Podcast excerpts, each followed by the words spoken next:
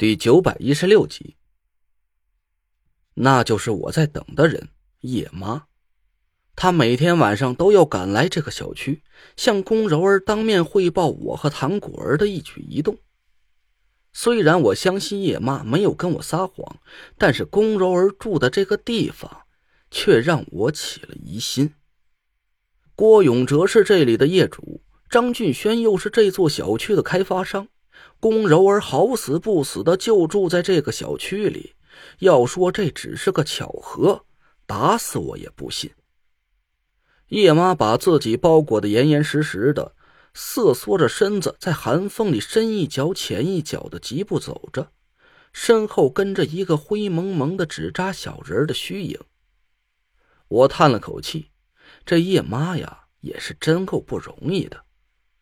忠心耿耿的跟了袁春怡二十多年，还不惜跟着他一起当了组织的叛徒，可到头来却让宫柔儿挟私报复，连个交通工具都不给他配。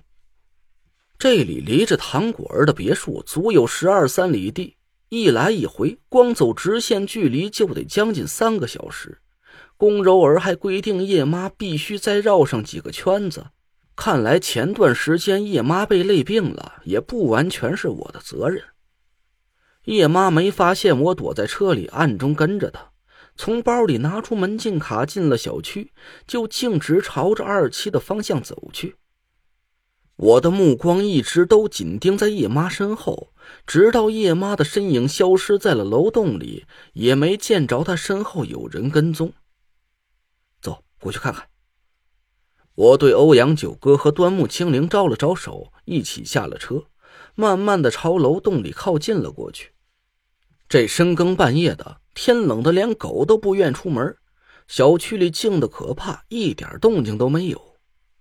欧阳九哥和端木清灵接受过正规的跟踪和反跟踪训练，他俩带着我避开了几个闪着红点的小区监控，摸到了单元门口。陈队。单元门也有门禁，现在就撬锁进去，还是再观察观察？欧阳九哥问我，我摆了摆手，朝着楼上的方向释放出了一道神识。叶妈和我说过，宫柔儿住在四零一楼层，不是太高，神识可以轻而易举的探查到那个房间里的一切。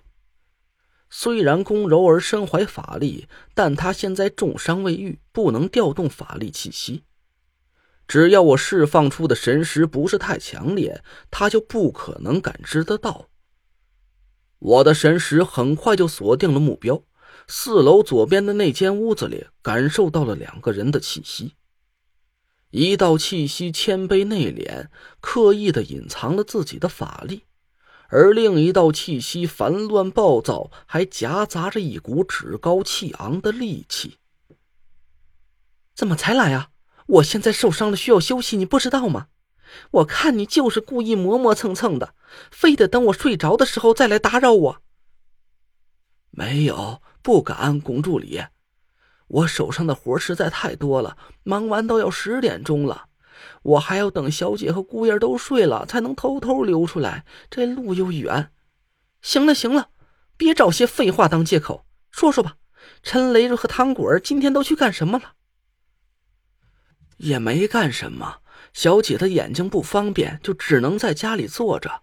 姑爷还是正常的去快递公司上班，活挺忙的。陈雷这回家了吗？啊，回了。我和小姐吃完晚饭，他就回家了。现在已经睡下了，没什么不正常的地方。我暗笑了一声，现在叶妈果然已经跟我站在了一条战线上。宫柔儿冷哼了一声，似乎是没找到什么训斥叶妈的理由，自言自语的嘟囔了一句：“也不知道袁掌柜的到底怎么想的，派了你这么个老废物去盯着唐果儿。要是一旦陈累赘不配合，就凭你，能抓住唐果儿当人质，不让那小瞎子一巴掌拍死才怪。”“是是，宫助理不用担心。”我看姑爷这两天情绪挺好的，他应该是想通了，跟着居士他老人家和咱袁掌柜的才有出路，他应该会配合的，我也就不用抓小姐当人质了。切，你还真把自己当老妈子了，一口一个小姐姑爷的，天生的贱骨头，伺候人的命。是啊是啊，没事了，走吧，明天来早一点，别耽误我休息。哎，那我走了。叶妈的脚步声慢慢的传了过来，我示意欧阳九哥和端木清灵躲在了绿化带里。过了没多一会儿，叶妈的身影又急匆匆的消失在了小区里。欧阳九哥皱着眉头，悄声问我：“这门不太好撬，恐怕会闹出动静来，怎么办？”我笑了笑，神秘的朝他俩眨了眨眼，拉好我的手，把脑子放空，什么也不要想。身体放松，跟着我慢慢走就行。欧阳九哥和端木清灵奇怪的看着我，但还是依言和我拉着手站成了一排。听我口令，放松点啊！齐步走。两人一起伸出了左腿，我嘴里默念着穿墙咒，朝楼口的铁门就迈了过去。铁门很薄，穿进去没有太大难度。要是像实验室的那座大门一样，别说是带着两个不会法术的人了，就算我自己全力施法，也未必能穿得出去。我们三个人就这么悄无声息的进了楼洞，感应灯亮了起来。欧阳九哥和端木清灵的眼珠子都快瞪到眼眶子外边去了。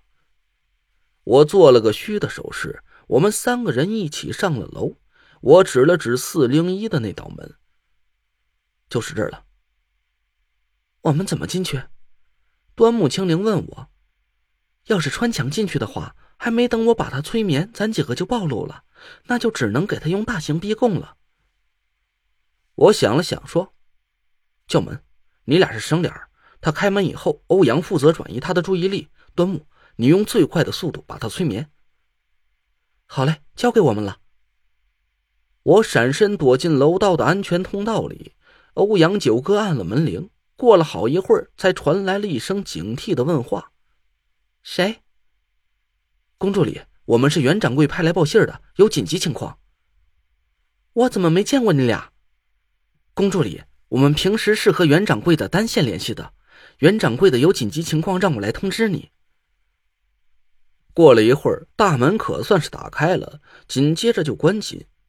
过了顶多有个一两分钟吧。屋门重新打开，欧阳九哥的声音传了过来：“陈队，进来吧。”我赶紧跑进门，只见龚柔儿倚在沙发上，眼睛半睁半闭的，轻轻的发出了均匀的呼吸声。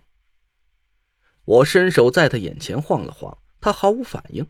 我回头对端木清灵翘了个大拇指：“陈队，屋子里都检查过了，没有监控和监听设备，可以开始了。”好，时间紧迫。